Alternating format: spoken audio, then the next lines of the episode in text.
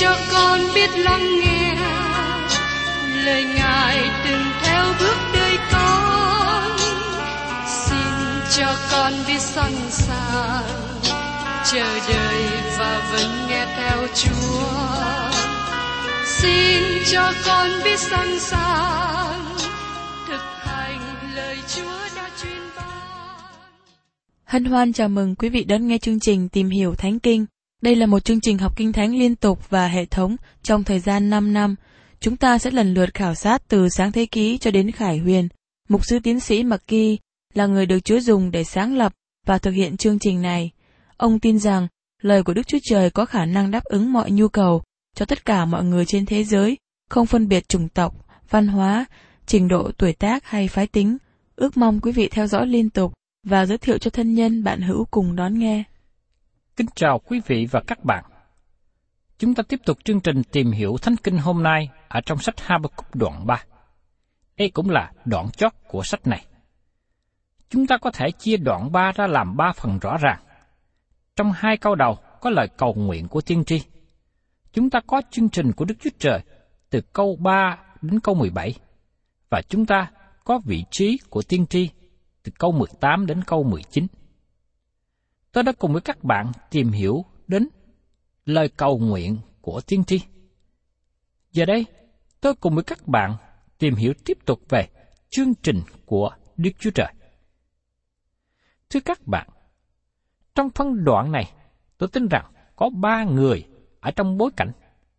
Do vậy, không có một người nào đề cập bởi tên, bởi vì thi thiên này không nói về những gì con người làm, nhưng thi thiên này nói những gì Đức Chúa Trời làm qua con người. Đức Chúa Trời có chương trình lớn lao tốt đẹp của Ngài. Vì thế những người này không được đề cập bởi tên. Có nhiều học giả thấy rằng đây chỉ có hai tên, nhưng tôi tin rằng chúng ta có Abraham từ trong câu 3 đến câu 6, Môi-se trong câu 7 đến câu 10 và Giô-xê trong câu 11 đến 15. Do vậy có nhiều người nghĩ rằng chỉ có môi xe được đề cập từ câu 3 đến câu 10. Mời quý vị cùng theo dõi ở trong sách Habakkuk đoạn 3, câu 3. Đức Chúa Trời từ Thê Mang, đấng thánh từ núi Paran, vinh hiển và bao phủ các tường trời, đất đầy sự ngợi khen này. Thê Mang thuộc về Edom, Paran là nơi gần núi Sinai. Nhiều người nghĩ rằng điều này đề cập về thời kỳ dân Israel ra khỏi xứ Ai Cập. Do vậy, xin các bạn cũng nhớ rằng Abraham đã đi xuống Ai Cập trước thời kỳ đó. Một chữ lý thú mà chúng ta tìm thấy trong thi thiên này là Sela. Ở cuối câu 3, câu 9 và câu 13. Có một vài quan điểm khác nhau về ý nghĩa của chữ Sela là gì. Một số người cho rằng Sela là chữ ngưng nghỉ trong âm nhạc, một chỗ lấy hơi. Một số người cho rằng đây là chỗ mà người đánh trống được đi vào và âm nhạc đi lên điệu cao. Tôi là người không biết nhiều về âm nhạc, nhưng tôi nghĩ Sela có nghĩa là dừng lại, nhìn xem và lắng nghe. Đó là những gì tôi nghĩ về ý nghĩa của chữ Sela. Khi các bạn chuẩn bị băng qua đường rầy xa lửa, có một tấm bảng cảnh giác. Dừng lại, nhìn xem và lắng nghe. Đức Chúa Trời muốn nói rằng, hãy nhìn xem và chú ý. Hãy chắc chắn nghe điều này. Dầu rằng câu này có nói về Abraham, Môi-se cũng không quan trọng. Điều quan trọng là Đức Chúa Trời được hiện diện với cả hai người này. Tại đây, có một hình ảnh lạ lùng về sự vinh hiển Đức Chúa Trời. Sự vinh hiển Ngài bao phủ các tầng trời, đất đầy sự vinh hiển Ngài. Điều này chưa xảy ra một cách trọn vẹn. Nhưng đối với Abraham có sự ngợi khen trong lòng của ông. Khi dân Israel ra khỏi Ai Cập, lúc đầu họ ngợi khen Đức Chúa Trời trong lòng, nhưng sau đó tiếp tục hành trình, họ trở nên những người phàn nàn. Sự vinh hiển của Ngài bao phủ các tầng trời. Chúng ta được sự cảm kích hiện nay như người tin nhận với sự vinh hiển của Đức Chúa Trời chúng ta. Ngài là đấng tôn nghiêm, quyền năng và lạ lùng. Tiếp đến, mời quý vị cùng xem ở trong Habakkuk đoạn 3 câu 4. Sự trói rạng của Ngài như ánh sáng, những tia sáng ra từ tay Ngài, và quyền năng Ngài giấu trong nơi đó. Như các bạn biết, khi mặt trời mọc lên, những tia sáng phát ra từ đó. Đây là hình ảnh được nói về sự đến của Ngài. Tôi nghĩ khi Chúa Giêsu trở lại và đem hội thánh của Ngài ra khỏi thế gian, sự vinh hiển được tỏ bày ra. Đó cũng là sự thật khi Chúa Giêsu trở lại trái đất này để thiết lập nước trời. Nhưng sự vinh hiển đó không được tỏ bày ra khi Chúa Giêsu giáng sanh tại Bethlehem. Quyền năng Ngài giấu trong nơi đó. Nói một cách khác, sự vinh hiển của Đức Chúa Trời bao phủ Ngài mà các bạn không thể nhìn thấy Ngài. Sự vinh hiển của Đức Chúa Trời bị che khuất. Ngôi của Ngài rất oai nghiêm. Đó là điều mà cơ đốc nhân cần nhận biết và tôn kính. Tiếp đến, chúng ta xem ở trong Habakkuk đoạn 3 câu 5. Ôn dịch đi trước mặt Ngài, tên lửa ra nơi chân Ngài. Điều này có thể áp dụng trong thời gian của môi xe ở Ai Cập với 10 tai vạ xảy ra. Nhưng nó cũng có thể áp dụng cho Abraham khi xuống Ai Cập, bởi vì có sự đói kém và ôn dịch xảy ra trong xứ.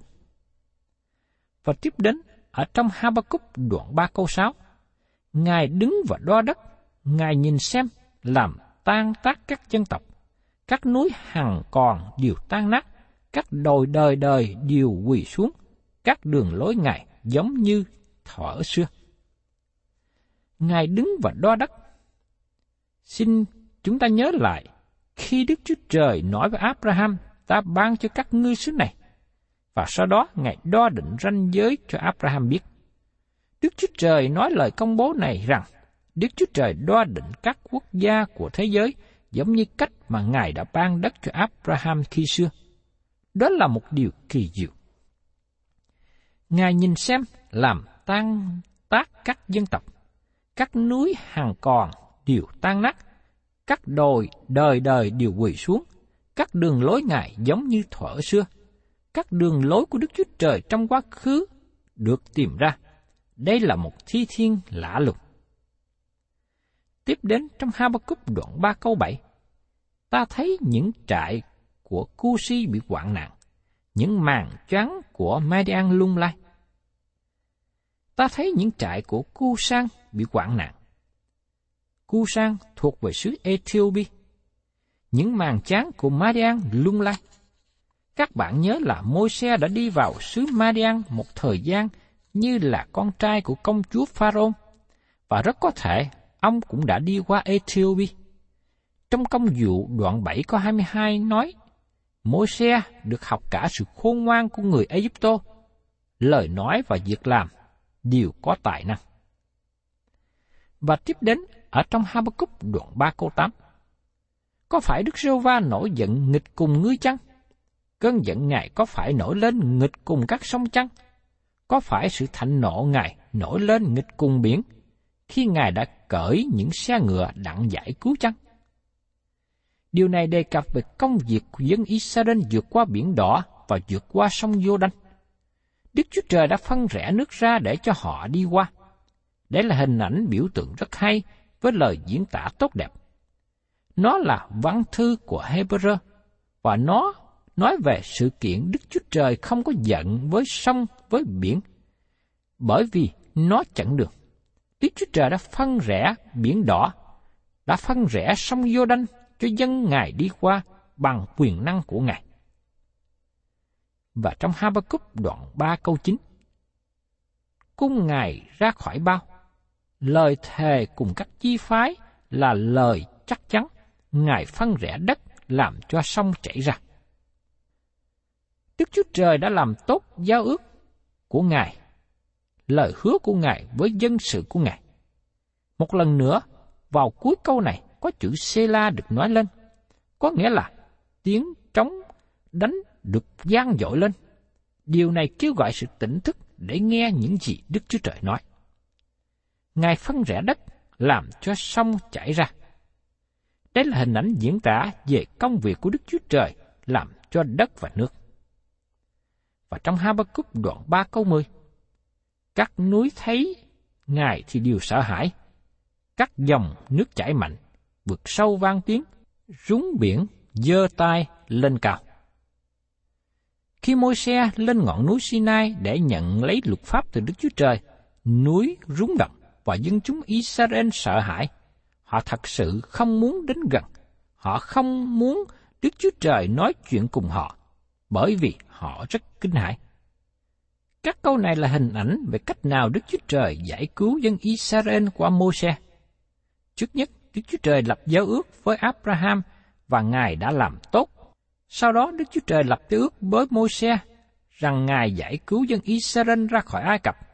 Ngài cũng làm tốt giao ước này. Đức Chúa Trời giải cứu họ đúng như lời Ngài đã nói. Trong Habakkuk đoạn 3 câu 11, chúng ta thấy đề cập đến một việc quan hệ đến Giô-xê. Tôi nghĩ rằng bối cảnh này nói rõ về Giô-xê. Nhưng như tôi đã nói trước đây, tên của ông không được đề cập. Công việc của Đức Chúa Trời được nhấn mạnh, chứ không phải Giô-xê được nhấn mạnh.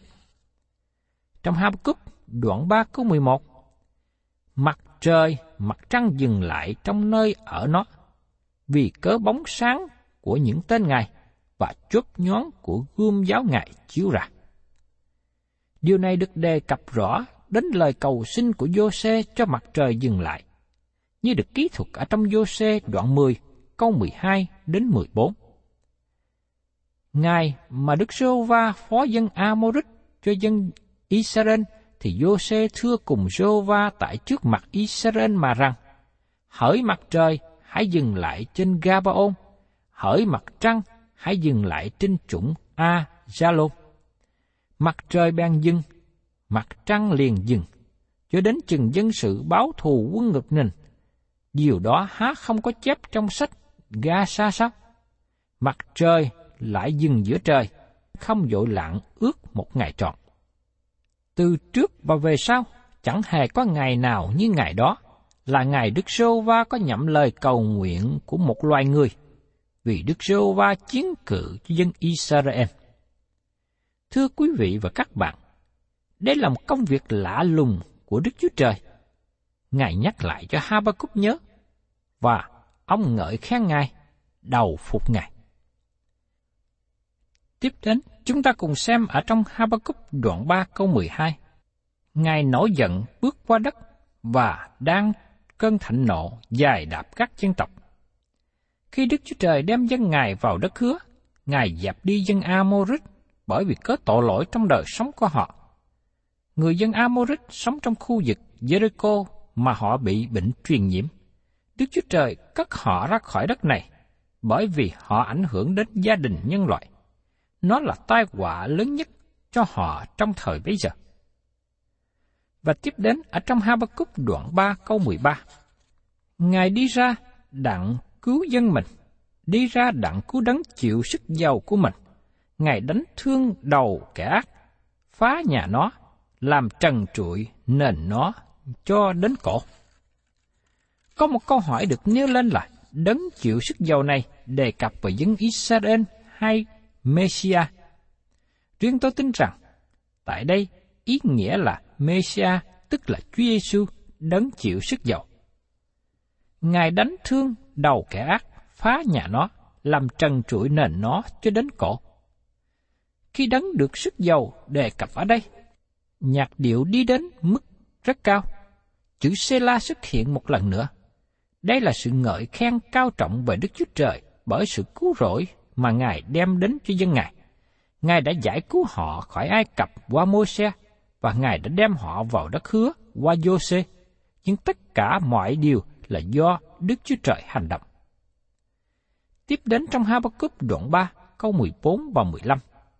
Ngài lấy giáo đâm đầu lính chiến nó, chúng nó đến như trận bão đặng làm tan tác thôi. Chúng nó vui thích như nuốt kẻ bần cùng cách kính dấu.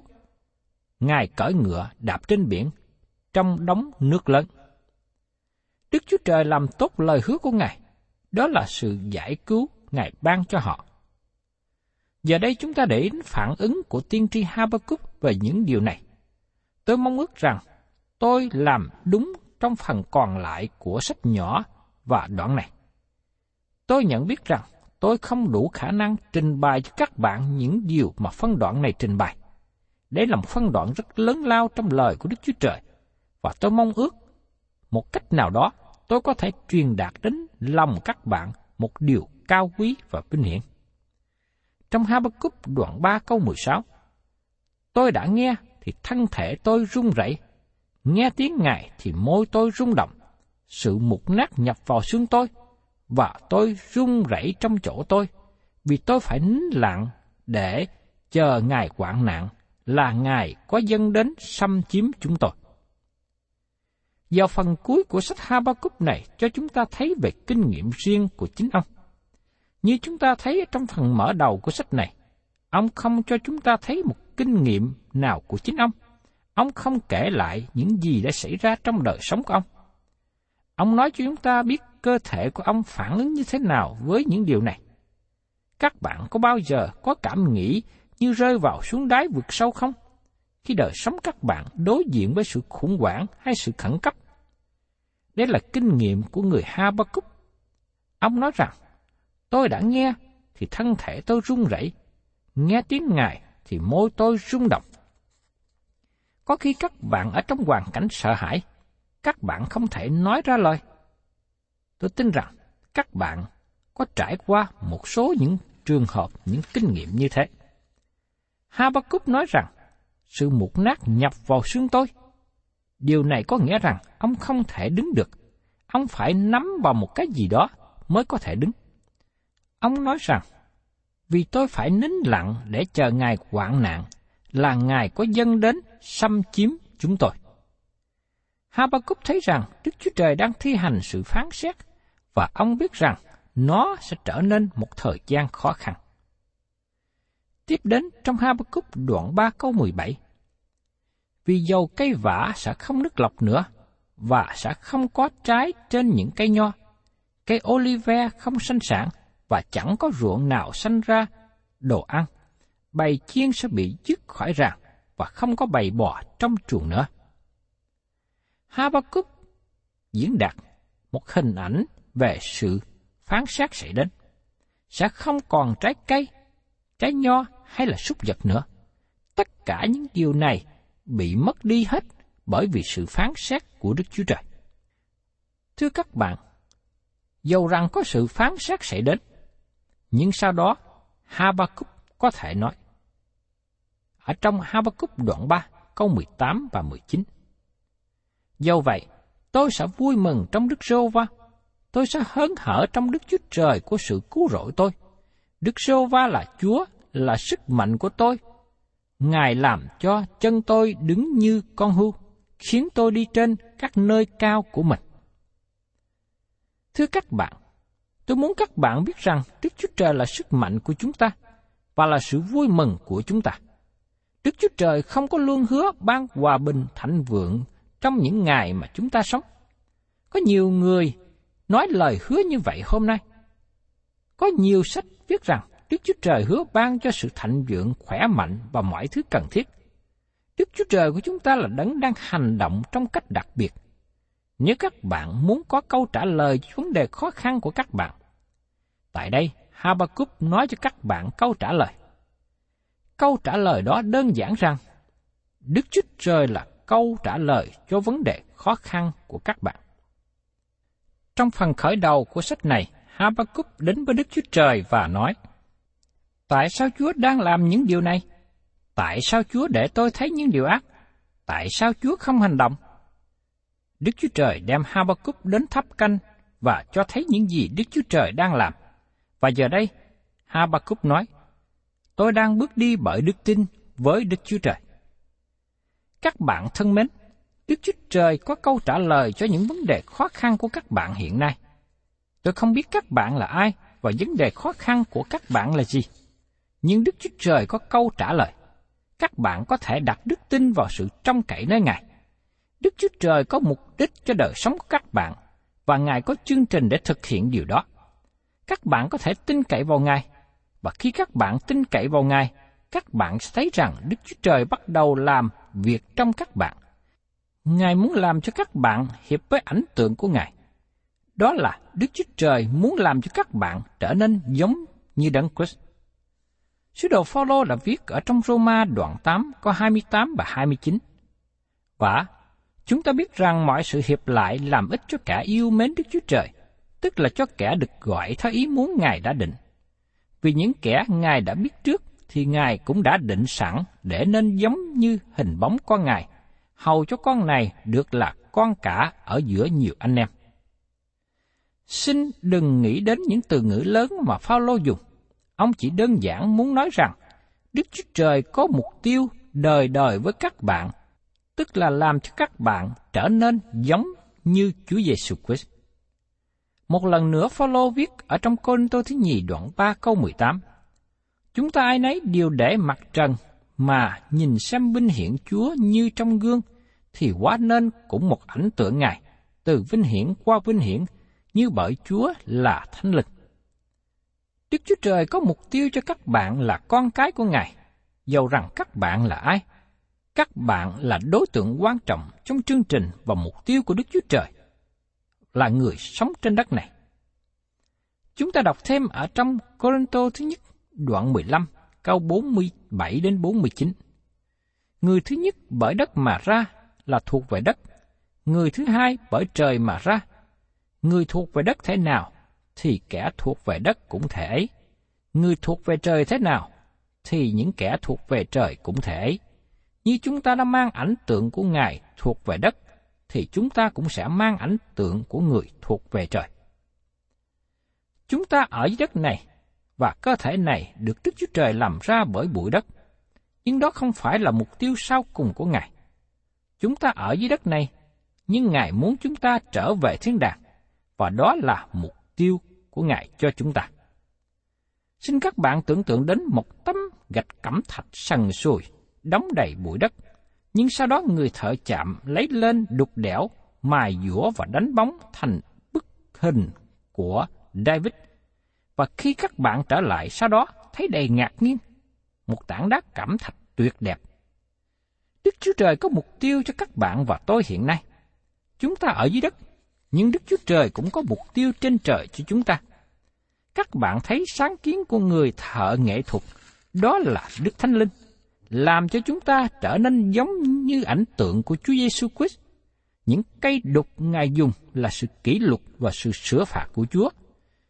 Vì Chúa sửa phạt kẻ Ngài yêu. Hãy ai mà Ngài nhận làm con thì cho roi, cho vọt. Trong Hebrew, đoạn 12 câu 6. Và trong Thi Thiên đoạn 17 câu 5 cũng nói rằng, Còn tôi, nhờ sự không bình, tôi sẽ được thấy mặt Chúa. Khi tôi tỉnh thức, tôi sẽ thỏa nguyện nhìn xem hình dạng của Chúa. Các bạn thân mến, Đức Chúa Trời có câu trả lời cho câu hỏi của các bạn. Đức Chúa Trời là sự trả lời cho vấn đề khó khăn của các bạn. Và bất kể các bạn là ai và ở đâu, các bạn có thể vui mừng trong Ngài. Các bạn có thể vui mừng trong sự cứu rỗi trong Ngài. Các bạn có thể nói như Habakkuk, tôi vui mừng trong Đức Chúa Trời là sự cứu rỗi của tôi. Sách Habakkuk mở đầu với sự ảm đạm, nhưng kết thúc trong sự vinh hiển. Nó mở đầu với một dấu hỏi, nhưng kết thúc với một chấm than. Và nó kết thúc với một bài cách tuyệt vời. Xin Chúa cho các bạn và tôi được vững mạnh trong lời của Ngài. Thân chào tạm biệt quý vị và xin hẹn tái ngộ cùng quý vị trong chương trình tìm hiểu Thánh Kinh kỳ sau.